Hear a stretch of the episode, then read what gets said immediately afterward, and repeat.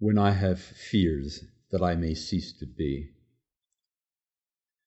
When I have fears that I may cease to be Before my pen has gleaned my teeming brain,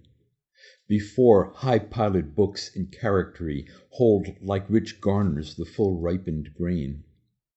When I behold upon the night's starred face Huge cloudy symbols of a high romance, And think that I may never live to trace Their shadows with the magic hand of chance,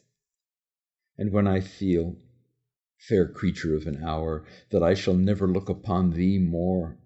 Never have relish in the fairy power Of unreflecting love, then on the shore Of the wide world I stand alone, and think Till love and fame to nothingness do sink.